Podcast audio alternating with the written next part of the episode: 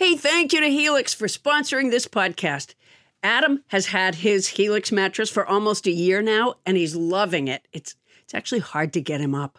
In fact, he won't stop talking about it. You'll understand what we mean when he goes into detail. Thank you for the detail, Adam, later on the episode. But for now, we want to tell our listeners about a special deal going on. Our Sleepy Time Pal Helix is offering up to 30% off all mattress orders and as if that's not enough, two free pillows for our listeners. Go to helixsleep.com slash Paula. That's helixsleep.com slash Paula. This is their best offer yet, and I'll bet it won't last long. With Helix, better sleep starts now. Oh,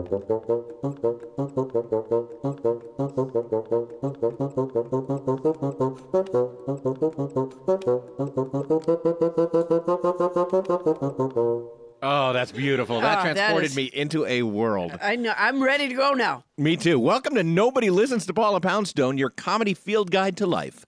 On today's show, why does it feel so good to sing with others? Dr. Assal Habibi tells us about the benefits of going choral.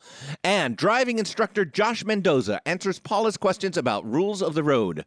If your turn light is out and your window is broken, is it okay to open your door and shout, I'm turning left? I'm Adam Felber, your discussion traffic cop. And now, please welcome the woman who double parks in a single space, Paula Poundstone.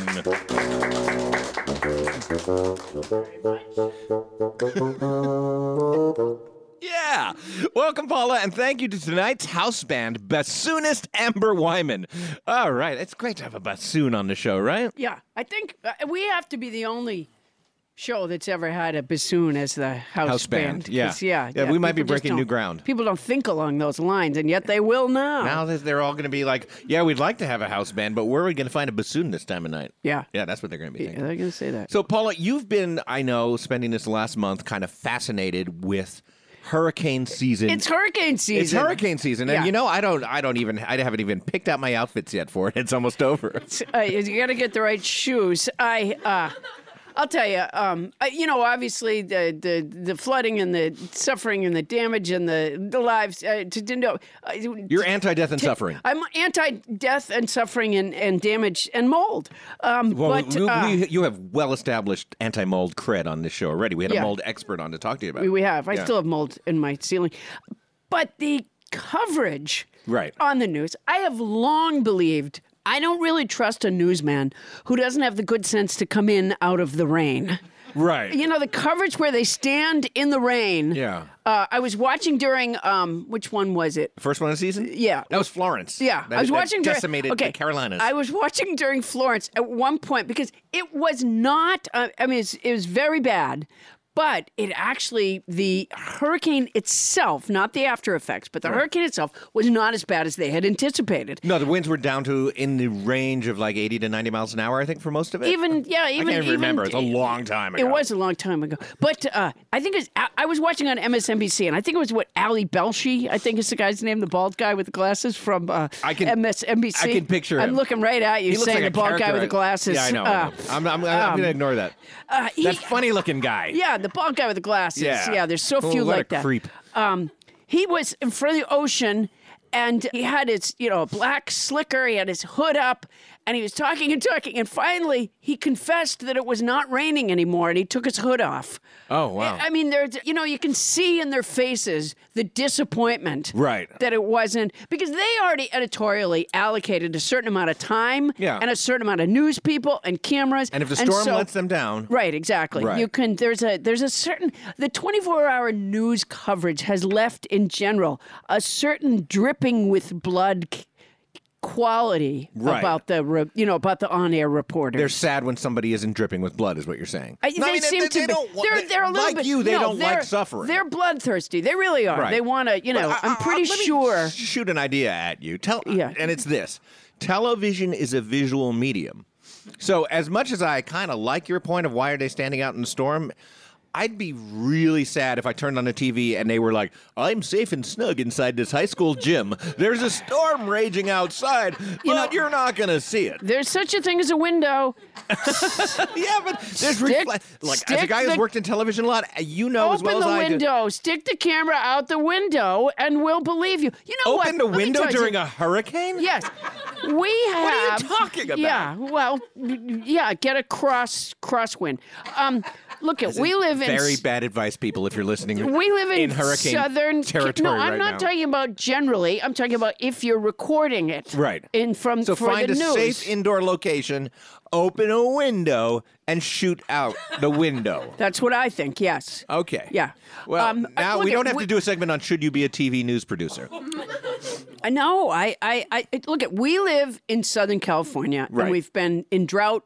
You know, forever. Yeah. We've had record-breaking heat waves Right. in recent years, and there's never been one weather guy that's gone and stood in the desert Right. and said, "Oh my God, I can hardly breathe Look out at here." this sweat. Yeah. Would you Yes. look? Do I? Do I look That's like I'm when you need a burning? bald guy. Yeah. Am I burning? I feel like I'm burning. Can you come in tight on these sweat stains? Could you do that? Get get get Al Ali, what's his name, to, to go out to, to go out west? 'cause Yeah. he'd be, his, his head would be shiny. Yeah, in no exactly. time. you know, do I Yeah. do I seem dehydrated? Do I seem dehydrated? I'm going to once again play devil's advocate and submit that looking at something that is hot is also not great television, as opposed to a storm blowing. It is if the they place. act hot. It's up to hot? that, that's that's what they're you're doing. asking for They- a actors lot now. of times they were acting windblown when they weren't. Okay. And they and so yeah, so they should So we act need mimes hot. to walk into the wind. Yeah, exactly. yeah. No, I just I, I- it's just a no, thing. no, it's- it's, a thing that I feel. If you feel it, you should say it because it's your podcast, and as we keep saying, nobody's listening. Exactly. I Okay. can I can s- I can say whatever I want. All right, so let's move on. We're going to be talking about uh, music and its effect on our psyche. Uh, in a few minutes, we've got a guest here who we, you know, in the grand tradition of this show, we ignore until we introduce them. Yeah. Yeah. Um, She's sitting right here at the She's table. sitting right here next to us. I have a stack of double stuffed Oreos so high that I can't see beyond it. Right, but but basically the way we time this show is not with a timer, but you like eat your way down that stack of Oreos, exactly and when you can see our guest, we introduce them. Uh-huh. Uh, yeah. Hello. Yeah. So- Hello.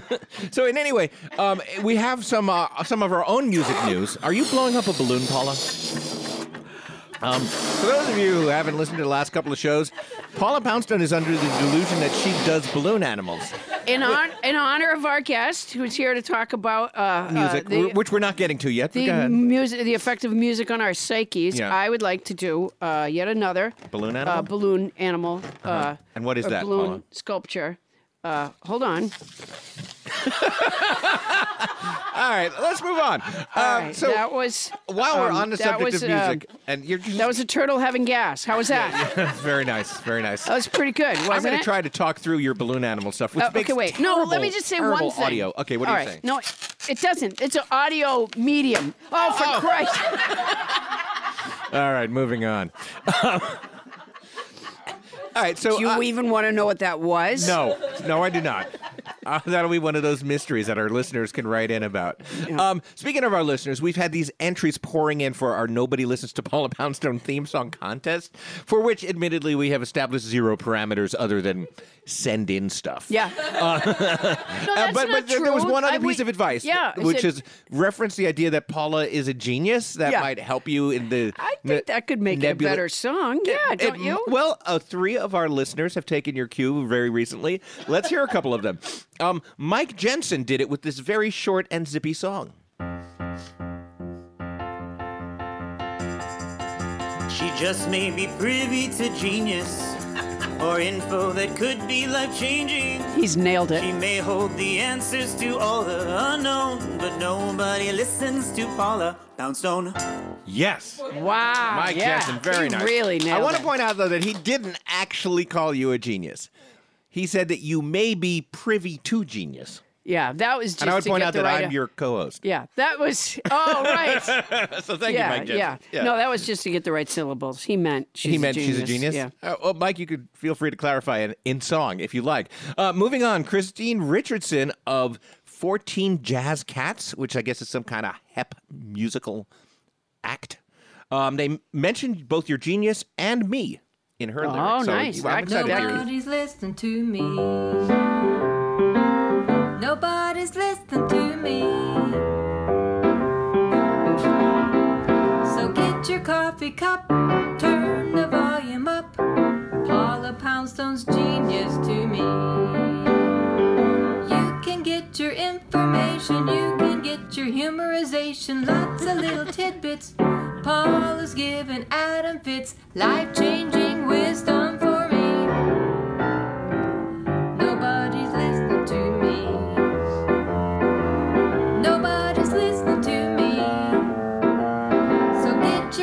coffee cup, turn the volume up. Paula Poundstone's genius to me.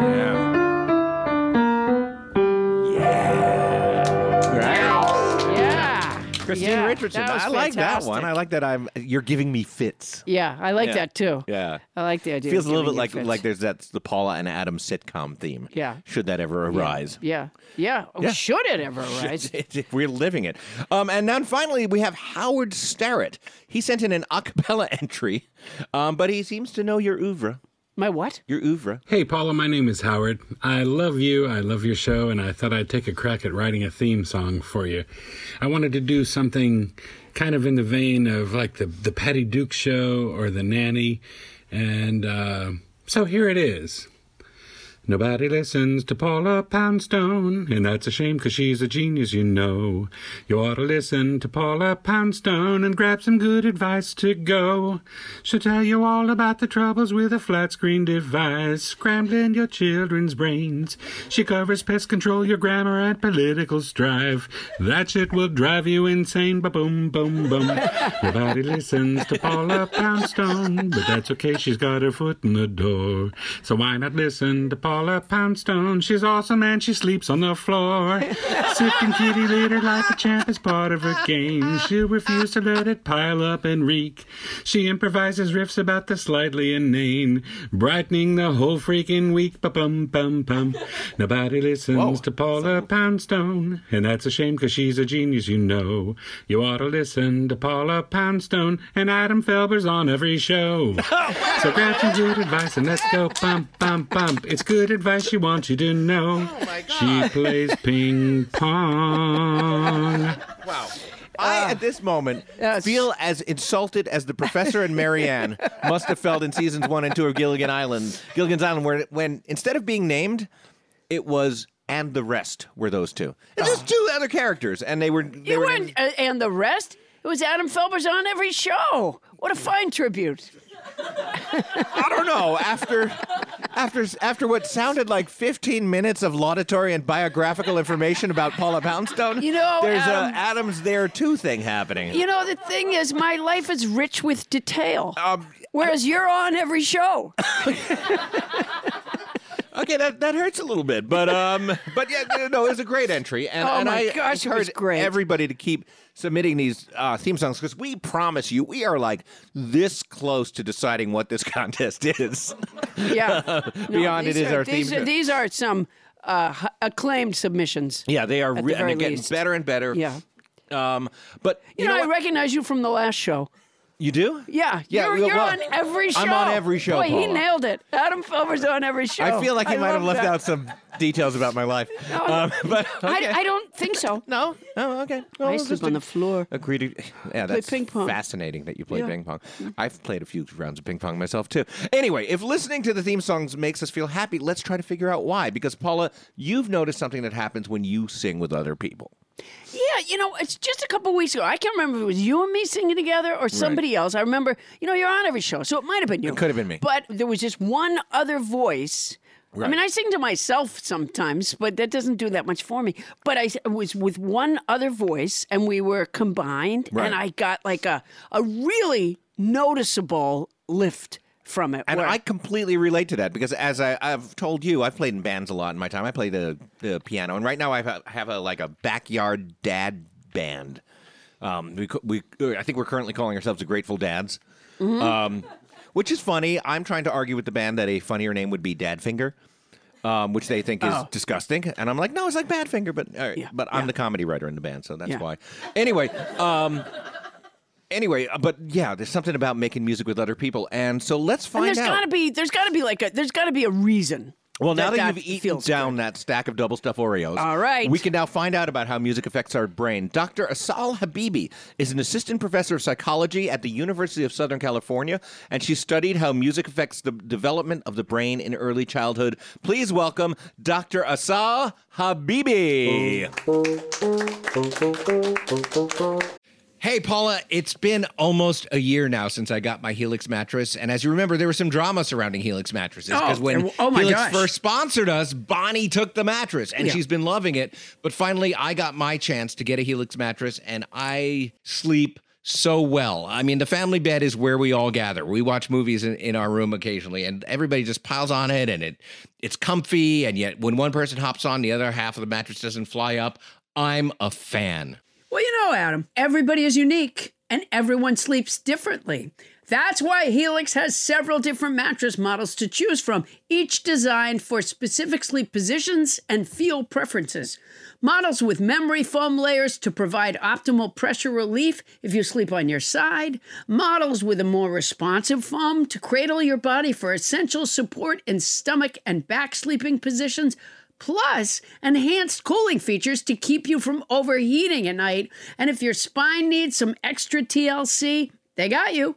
Every Helix mattress has a hybrid design combining individually wrapped steel coils in the base with premium foam layers on top. It is the perfect combination of comfort and support. I agree with that last bit. I don't get all the technical stuff about the mattress, but it is soft and supportive. Helix offers 20 unique mattresses the award winning Lux, which I got, and ultra premium elite collections, the Helix Plus, a mattress designed for big and tall sleepers, and the Helix Kids mattress designed for growing bodies and endorsed by child sleep experts. And my daughter now wants one. So, how will you know which Helix mattress works best for you and your body? You go to their website, take the Helix sleep quiz, and you find your perfect mattress match in under two minutes. You know, when you said you can't follow all the technical stuff, it's really not that technical. You know, uh, no matter what way you sleep, they have a mattress that will support and comfort you. How hard is that? Uh, you know, when you say it that way, it seems a lot simpler. I take it back. That's my boner. And your personalized mattress is shipped straight to your door, free of charge. And Helix knows there's no better way to test out a new mattress than by sleeping on it in your own home. That's why they offer a 100 night trial and a 10 to 15 year warranty to try out your new Helix mattress. Well, I like that there's a warranty, but they can pry that mattress with my cold, dead hands. I took the sleep quiz. I was matched with the Helix Midnight Lux. I got the Lux, and I love it. It is such an upgrade from my old mattress. You know, I think Bonnie got the Midnight Lux She did. too. Yeah. You're not here. Don't want to take Adam's word for it? Well, you got Bonnie's word. Helix has been awarded the number one mattress picked by GQ and Wired magazine. It's even recommended by multiple leading chiropractors and doctors of sleep medicine as a go to solution for improving your sleep. Your sleepy time pal Helix is offering up to 30% off all mattress orders and two free pillows for our listeners. That's a lot, and it's already not that expensive a mattress. Go to helixsleep.com slash Paula. That's helixsleep.com slash Paula. This is their best offer yet. It's fantastic. It won't last long. With Helix, better sleep starts now. Well, not right now. And if you're going to get it anyway, Use our code. Hey, Paula. You know, every once in a while we get a new advertiser that I get super excited about. And I have to say, just because of the circumstances of my life, right now I'm really excited about our new advertiser, Quince of Quince.com, the clothing provider. Not to be mistaken for Quince from Midsummer Night's Dream. And let me just say this, and maybe it's not important to an advertisement, but when I was in the fourth grade, our class put on a production of A Midsummer Night's Dream. Okay. And I played I played Peter Quince. There, there's the connection. One of the mechanicals. That's a great connection. Also, yes, has nothing to do with this, which is that um, Quince is an online clothing store, and as you know, Paula, I've uh, I've lost a little weight lately. oh right. 75 pounds. Yeah. So I literally have no clothes that are in my size until I just ordered some stuff at Quince and I figured like here's a chance for me to create a new look for myself. A whole new image. And how's it going? Not bad. I mean, the clothes are fantastic. I know that you ordered some too. What I got is I got Yes. the Comfort Stretch Traveler five pocket pants. And I got the um oh it's so and I got the hundred percent European linen shirt and it looks breezy and it fits beautifully. And these are like premium pieces of clothing that are selling for like you know thirty dollars a piece or starting at thirty dollars at quince.com. It's awesome. I look good. I ordered the brushed lounge jogger. Ooh. And, you know, I put them on when I came back from New York. I pulled them on, and I, I swear to you, okay, this is not scientific because I was tired already, Right. but they were so soft and, and so comfortable that honestly, like right as I got them up to my waist, I, I, I think my eyes closed. They're so, co- it's a softness, it's a kind of softness that I don't think I've ever experienced in a garment, honestly. You know, my uh, drawstring European linen trousers are a little bit like that too. Like so comfortable that I just want to hang out with myself. Sure. Yeah. yeah. And they're European. Keep that in mind. They're oh, they are so European, and you can get those kind. Of, you can get washable silk tops. You can get uh, 14 karat gold jewelry and like all these accessories. Quinn sells a lineup of timeless pieces that keep their customers looking effortlessly chic year after year. I'm not certain that I look chic, but certainly if I did, it's not going to take a lot of effort. I now look chic and I feel pretty great. And Quince only works with factories that use safe, ethical, and responsible manufacturing practices and premium fabric. It's all good as far as I can see. Is it my imagination or did they cut out the middleman? They cut out the middleman, Paula Poundstone. I love it when they cut out the middleman. That's the thing. They cut out the middleman. That's fantastic. So be like me and Paula. Get warm weather ready with Quince. Go to quince.com slash nobody for free shipping on your order and a 365 day returns. That's Q-U-I-N-C-E dot com slash nobody to get free shipping and 365 day returns. Quince.com slash nobody. And honestly, I look fantastic.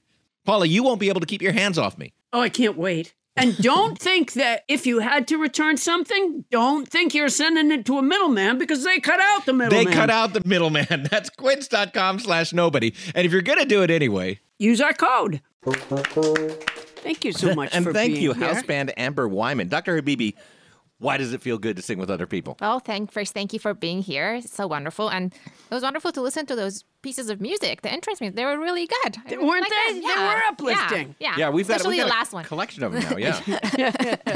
Um, that's a especially- really did you good say question. especially the last one? yes, because now I'll remember it forever, especially because it was um, merged with music. So I'll have that tune going on. Yeah. Uh, Yeah. You know, I've got a lot going on in my life, more than just being on this show. He's on I'm every sure. show. I'm sure you Yeah. are. so why is it that Yeah. when you sing with someone else, because it was distinctly different than just singing by myself, which Yeah. also feels good but not great, and this felt great. Yeah, no, absolutely. That's true. Whether you sing with someone or play music with someone, um, there is a phenomenon called entrainment. That means that you synchronize your uh, rhythm of, the, of your body, like your heart rate variability with another person uh, to their rhythm. Uh, when children play music together, we all like entrain to one beat. Uh, with the structure of music, you just follow the same rhythm and beat. And that has been shown to enhance mood, um, to to help with like even in, in um, clinical setting with depression, with anxiety. So we see that a lot with choral singing and choirs. Uh, when people are singing together, it helps them with a lot of different uh, kind of mood enhancing variables. But do they know why it does that? Like, what's going on in the brain? Do we know that? yeah, so uh, we know a little bit about that. So we know that, for example, that we like social interaction as species, as humans. Right, we're And, and we yes, and we like to uh, synchronize with one another. So, for example, if you think about any activity that we do, for example, when we march together, it brings us together. There's a sense of cohesiveness. Uh, when uh, I look, I work with children. I think and, Kim Jong Un discovered that. Yeah. Yeah. So, not always that. Group Well, the, belonging the is effects are not always good. Yes. But, Yeah. but boy, do they have team spirit. Yeah. So, for example, I study children, and when we have them um, play music together or even drum together, uh, we see them do more pro-social activity. They're more willing to share with each other. They're more compassionate towards each other.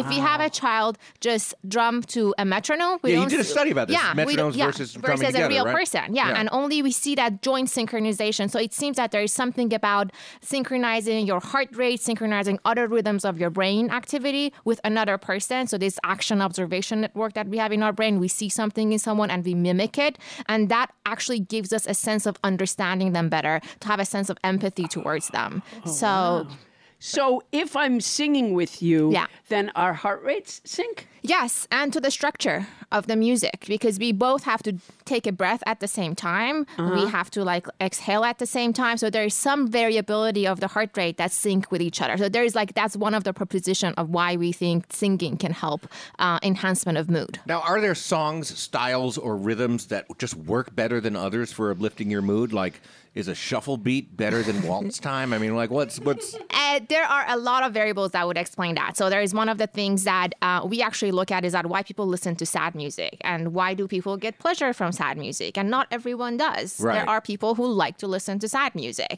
and Oh, um, well, I, I hate to take you to a sidebar right away, but is is sad music a thing that's like cross cultural? Is like a minor key song always sad everywhere? no, minor key song is not always sad everywhere. Dissonance Is is, it- always Dissonance is always is, dissonant. is a dis- dissonance, and Right. it always bothers you because there is actually in the in, inside the inner ear there is some uh, structure called the basilar membrane. It's special. It's tonotopic. It's called the what? The basilar membrane. The basilar membrane? Yeah. Yeah. So If I um, have another kid, that's what I'm naming him. well, you can't do that. My kid's nickname is Baz. oh, yeah, but no, this is, I'm saying the whole thing. This is the whole thing. Basilar membrane. Basilar Yeah. membrane Poundstone, you get in here. Yeah, exactly. I'm sorry, go on. and and this structure is tonotopically mapped, meaning that each tone, each frequency has a space on it. When the spaces are too close, when two tones are too close, like a minor second, which is dissonant, Right. it doesn't work very well because these two areas are activated very closely to each other, and Oh, and it's that's like what it scrapes. sounds. Yes, yeah, Okay. it just really sounds horrible when you listen to it. Um, so that's kind of like the physiological background. I think every culture that will be true. The minor key is not always true. If you are born, let's say in India, and always exposed to that music and Okay. that system of music, that doesn't necessarily make you sad. And even in So the keys are cultural, but dissonance is correct, yeah. Yeah, yeah, and and and um, I the other day I was trying to explain to Paula, maybe you can back me up about how octaves are perceived as the same note because of the way they look on an oscilloscope. And at first she looked confused, and then I thought she was kind of going to tear my face off like a chimp might angrily. No, I was never going to tear your face off. Really? Okay. Yeah, because you're on every show. I need you.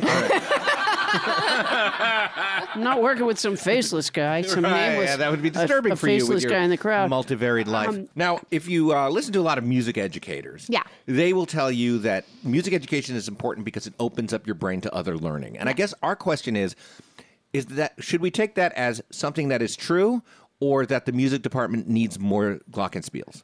No, I think that. Yeah. you know, years ago, I did a private job for an association of music stores that sell instruments. Okay. And they had they had a calendar that was their calendar that went out to all their members. And one of the most beloved sacred dates on their calendar was the anniversary of the birth of the man who got schools to include in the fourth grade getting their instrument and Okay. and taking an instrument like because in their world they bow down to that man because you go to school and it's not like with cooking it's not like there's pots and pan salespeople where in the fourth grade you choose your pots um, music people feel very, very uh, strongly about that. And I guess the question well, I mean, that I I, was think trying it's to ask. important to have music in schools, but uh, the point is, this was a guy that made like every kid. Like I used to play the flute because my sister played the flute, And how so does that my make parents feel? bought it. Right. And then I was stuck playing the flute. Do you see what I'm saying? There was a person that got to sell that flute to my parents because of the birth of that man who connected it up with the schools. That was an interesting detour. Now, um, Amber, you're on Not Amber, I'm every sorry. week. I don't, every week you're on. that's all. Or, or Dr. Habibi. Assal is fine. Going back to uh, the question. Yes. Um, no. and, and now we're learning the reason why I'm on every week. Um, what does music do for the developing brain? Does it really help? Yes, it does help. We now have very good evidence that it helps children with cognitive skills, meaning language, memory, uh, learning a second language, attention. They also, uh, in our research, we actually have very good evidence that it shows them with um, tasks and skills that we don't think about, like impulse control. Right. So Oh, when wow. children learn how to play music, they're better in, at inhibiting themselves of doing something immediately in favor of something better in the future. Oh, so we it helps test with them like impulse control. Yeah. See, no, I didn't stick with the flute. Can you tell? Yeah, that really shows. That really shows. I should have stuck with the flute. I didn't. you, Oh. you wouldn't need me if you'd stuck with the flute. Honestly, I think of you as my little piccolo. Um, uh, wow, that's that's really interesting. Uh, so it it helps with uh, impulse control. Yeah, impulse control. And also, we have evidence that it actually changes their brain. We see more connectivity between the right and left side of the brain of children who have had music training compared to the ones who don't have music training. And what is the what is the what advantage of having Yes. more connectivity? So beside- the two between sides right- of the brain communicate with each other a lot. So when you have a highway mine that has email. yeah allows more connection and allows more communication you can integrate information better you can hold multiple ideas in your head it probably helps with creativity So it makes you more creative and flexible thinking. yeah yeah Like when would you do you think kids should learn start learning an instrument so that they can forge those pathways between their right and left brains and the, whatnot? the the research shows be, be- between ages five to seven is Okay. the most important, but that doesn't mean that you shouldn't expose a child to music before age five. Oh, I'm not letting my kids hear anything until they're nine. yeah. This is just That's dangerous a good out there. idea. Yeah. Why Lot of does a dangerous song get stuck in your head? Yeah, That's a really good question. Thank you. Uh, it, and it's, it, I- If you would just speak don't directly even have to answer it. You into the just can microphone while you say that, and we could record. That's a really good question. Thank you. ingenious question. oh, there Uh, you yeah. go. Wow. Yeah, there's uh, work around uh, that's been done on this a lot. So we know that music tends to get encoded, like memories of music tend to get encoded with more emotions because you experience more emotions when you listen to music. A lot of like affective system and uh, emotion systems of the brain are active. So Uh-huh. it seems that that has something to do with the remembrance of that Uh-huh. song, um, and and you kind of connect with it. So the encoding of it is stronger, and the retrieval of it would be stronger too. Um, it's kind of a, a phenomenon called the earworm. So you kind of keep listening to this song over and over, and it doesn't go away. Yeah. Um, I don't know of really any research that shows how to get rid of it. right, because that's what I would like. Yeah. because I was sitting around. Um, I was I was working on this TV show recently. And I was sitting around the table just the other day, and somebody burst out with, and I'm sorry to do this to all of you. She's just sitting there and she goes, "We built this city," which is that Starship song. We built Sure. the city on rock and roll, and I Yeah. just despise that song. And I think it's You going to do? take me another year and a half before I get that out of my head. when my kids were in like preschool, they used to. There was a song that the teacher used. It was um, the kids would um, behave like a particular animal uh, physically, and then they would sing "Animal Action is so much fun," and that sticks in your head. And I don't remember any other words of it, and I never did. But they would, you know, uh, uh, so I would sing it to them every so often because I knew that if I sang it once, it would rattle around up there like a bullet in a tank for a really long time. It was sort of a cruel thing that I would do to my children. Animal Action So yeah, that's, so that's much a fun. form of torture, really. Yeah, it was kind of a yeah. Okay, yeah. but you don't have an answer for that. There's But no. I don't Why- have an answer why? of, of getting rid of it. I mean, no we cure. just know that when you listen to music, multiple systems of the brain are active. It's like Uh-huh. you have you activate the memory system, the emotion system, the Yeah. the motor sensory systems of the brain. So this kind of like multiple activation helps with encoding the song a lot Oh, more stronger than So just hearing a sentence. Particular I get it. songs sort of fire up the memory Roomba. And Right. uh, that's going around up there, like Roomba. Oh, I see what you're saying. Right, Not- not- and not next thing you know, but not Roomba. Roomba, Roomba, and uh, next thing you know, you can't get rid of it. You got to take it apart, and, and, it just keeps banging on the side. of your yeah, screen. you got to you got to take it apart and clean out the helpful filter. to remember the memories with the music. So, like for example, in patients with dementia, you can expose them to the music that they have a connection with from like 20, 30 years ago, and it actually does help bring autobiographical memory back. That Oh, and now we want to get to dementia in a minute, but I want to say, like, sometimes you don't want them because, like, honest to God, my only memory of we built this city, they're all very strong memories, but they're all the same memory, which is like trying not to hear that anymore. Really, Yeah. you don't associate it with a time in your mm-hmm. life when you were working No, I, somewhere. I associate it with time in my life, which is every time I've ever heard that song, to kind of wanting it to go away. Huh? Yeah. But let's get to this dementia because this is an interesting topic to both me and Paula because I have, We built I have, this we've both volunteered in. Would you stop that? we built this city on rock and roll. Built this city. Oh, Yeah. God, I hate you. Animal action is so much fun. I'm going to knock that out. So, Paul and I have both um, volunteered or worked with um, Alzheimer's patients. So, tell us about what dementia, how dementia and music work together.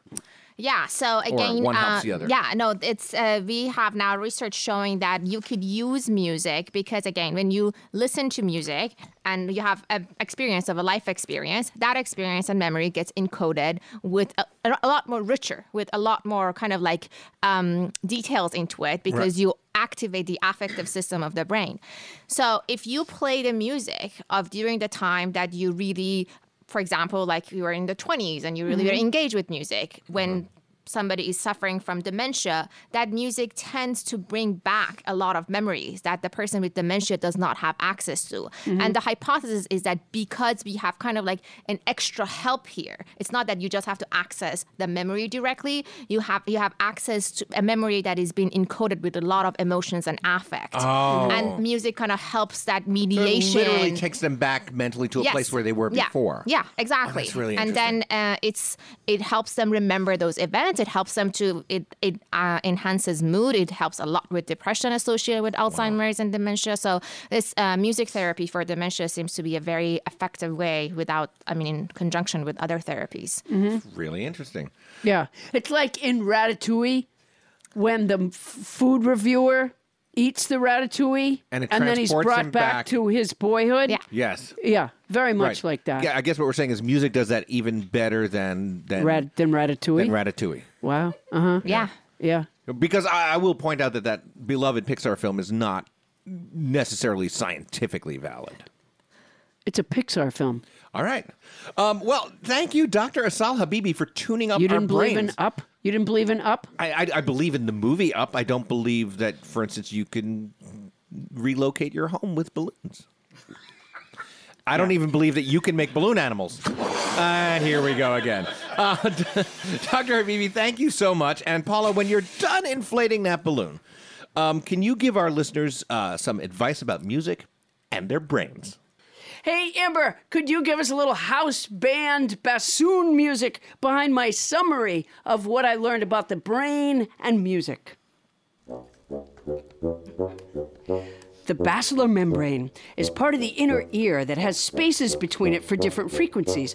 Notes sound dissonant when two are too close together and can't be distinguished. The basilar membrane is also my youngest son's new name. We built this city. We built this city. When you make music with someone else, you experience a brain phenomenon called entrainment. It can also happen with marching. So a marching band must be all but fused together after Stars and Stripes Forever. We built this city. Music fires up emotion systems in the brain, which is why songs trip memory so easily. On rock and roll. So someday, I'm gonna remember this night.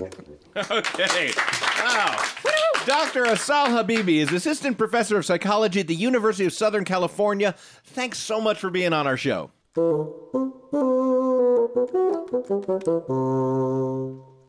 The cat of the week is Hobbs from West Salem, Ohio.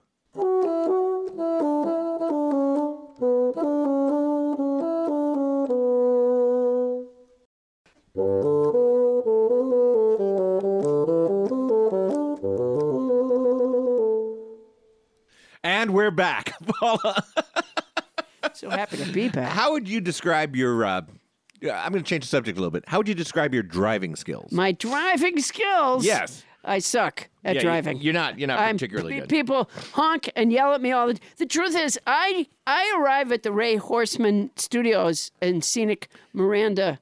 Is it- Miranda Street. yeah. Miranda Street. Which we haven't even talked about tonight, by the way. No, uh, This is not a great neighborhood to drive in or indeed breathe in. no, but I come like I, I come an hour early so that you guys can't see me parallel park. Really? Yeah, I'm It's that, that bad, bad. at it. Yeah, it's Now- ugly. And I think a lot of times, you know, I'm pretty sure I've seen drug deals going down while I'm here. Yeah. And people are sort of try to, you know, get off the street quickly because they do their thing and then they move away. Right. But a lot of times they stop and stare for a few minutes when they see. They even put their heads out the window sometimes from Right. their homes when they see Well, you me could parking. They're like, conceivably she's be- here again. Right. You could conceivably be a cop.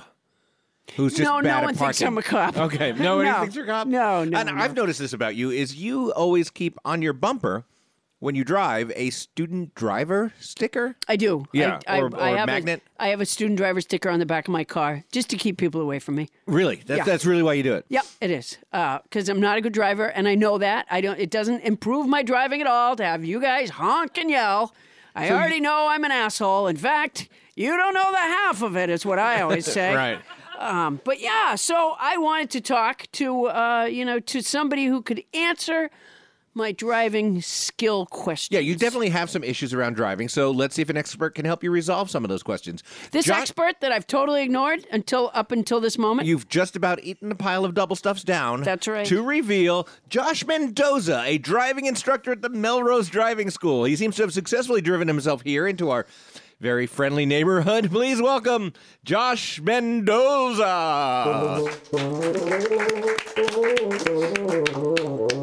Hey, Josh, Hi. thanks so much for being here. Thanks for having me. This is pretty exciting. Oh, good. oh you got to aim higher, Josh.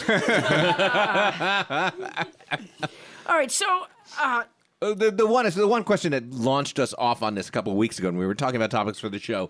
Is Josh, what do you do at a four-way stop? Because Paula is convinced that there is no answer to this question. She thinks this is a chicken and egg thing. no, I know the answer in the book. I could answer it on a written test. What I can't do is apply that practically because it's it's a ridiculously written rule. It's uh, whoever gets there first, or uh, the person on the right has a right of way. We all are on the right. It's a square. Yeah. See, the thing is, it's that rule really only applies if, let's say, two or three cars show up at the same time, right? So, if like, let's say, if two or three cars show up at the same time, then whoever's like most to the right, that's like right on the street, that's the person that goes first. Then you know, it's like the hands of a clock. Then it's like the person that's next right, and then the last person that's left. But what if all four show up at the same time? See, that's tricky. So, see, in that situation, then it's whoever has like the gumption, the gall to just kind of, you know, ease up a little and say, Yeah. "Hey, I'm the person. Okay, I'll go." it's a little fluid. And that- yeah, so it's that it- goes, yeah, it's a it little goes. Wild West. It's right, Sort of, yeah, so the third right. And, and what if two people pull up opposite each other? That, then they're both equally on each other's rights. Right. See, that's the thing is, is that doesn't really matter. If it depends on like, let's say one person's going straight or one person's turning left or right. Then it just depends on Yeah. what happens. So, basically, the law as it's written, the rule as it's written, doesn't really apply most of the time. No, Yeah. no, not really. Yeah, yeah. It, No. it always How seemed often do you to me. pull up to a stop sign exactly when somebody else does? But the other thing is, when well, I don't know, and part of the reason I don't know is because I'm very busy in my car. I uh, So you're not even looking. I don't really know if anyone pulled up at the same time as me or not. You know, Josh, is that the mark of a good driver? No, definitely not a good mark for a driver. I think I see what you're saying. Here's the thing, though. I have music in my car. I like to listen to music in my car. Uh-huh. And um, A lot of people I, do. I like to get a. I have a soda, Yeah. and we um, found out the other day that you occasionally will keep an open container of oatmeal. Yeah, floor I of your do. Right. Yeah. I, Josh, how's that? How's that for smarts? That's not great science, to be honest. Yeah. So we're here. so it's a lot of red flags. Yeah. now, see, I would stop at a red flag. Okay. yeah. okay, let's get to some. You know, when I go at a four way stop, I go when the guy behind me seems pissed. That's how I've done it for years. I just. Probably exactly not when you're supposed to. I go. know. I wait. It's a bad reason. I wait until there's a guy behind me, and he kind of leans on his horn. And I'm like, okay, thank you. Yeah, And would- sometimes you have to wait a really long time for someone to pull up behind you.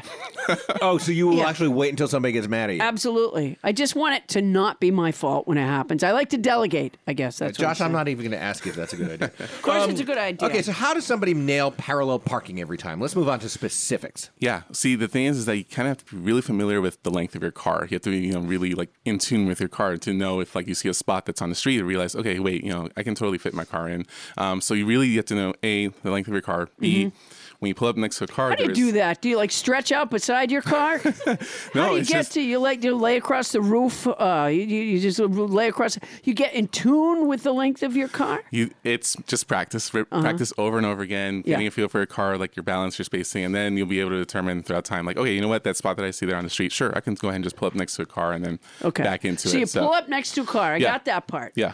How far up do you pull? Do you put your grill uh, parallel to his grill? No, see, that's No. too far. Okay. See, once you start backing up, then you might end up smashing the car that you just pull up. You put your That's- rearview mirror parallel uh, alongside his rearview mirror. That's I- how I was taught. Yeah, I what I usually tell students is actually pull up your where your rearview mirror lines up with the window of the driver. So the that window way- of the driver Yeah, the and driver's my side rear window. view mirror. Right. So That's that good way, because I'm often a little too far forward with my Right, yeah. mirror to mirror thing. I know. You that's- drive a bike. I also drive a car. You ride a bike. That's Have you ever tried to park a ridiculous. bike, a parallel yeah, park you a don't bike? parallel park a bike. I do. yeah, yeah. It's an interesting detail about me Yeah. beyond I'm on this show. Yeah, you're on the show. You're on the show every week, and also you parallel park your bike. Okay, no, I sorry to interrupt. Josh. no, no, no, Um, no. You know no, what no. happened? I, I I became impulsive because I haven't played an instrument recently. Well, maybe you should have thought of that when you were younger. Yeah. Um, now, Josh, what is the most common driving mistake that drives you nuts? Like everybody makes this mistake, and you were like, if you could talk to the people of America, because Wait a minute, your you didn't chance. finish the parallel parking. So you pull Wait. up with your you pull up. Yeah. You, you got a little impulsive there, buddy. I, well, and know I don't know why because Hold I played on. the piano since I was six. Yeah, I have a harmonica here for you in my pocket. Why don't you? Uh, so, um, all right. So you pull up. Just you could play an instrument, and that would help you with your imp- impulsivity. All right. So you pull up uh, with your rear view mirror. No, your side view mirror. Your rearview mirror alongside the driver's side window of the car that you're pulling up against. The side view mirror or the rear view mirror? the, their window, their side window, like the driver's side window. Yeah. Right. But you which pull up mirror? Your right rearview mirror. My right rear view. No, you mean the right side view mirror? Yeah, right. Yeah, yeah. I don't have a right rear view mirror. Right, It's you're just right. the one rear view mirror. Right. Okay. So your side view mirror, I got it now. This is not confusing at all. so you really got your isn't. side view mirror pulled up to the driver's window. But not touching it. But not, Not touching, touching it, it, no. no. But you tap and try to get him to roll it down. No, no. You don't need to get Yeah, that close. you probably wonder why I pulled my side view mirror up to your car, don't you? I'm barking behind you. That's right. That's right. I'm parallel parking. Watch this, buddy. And then what does she do?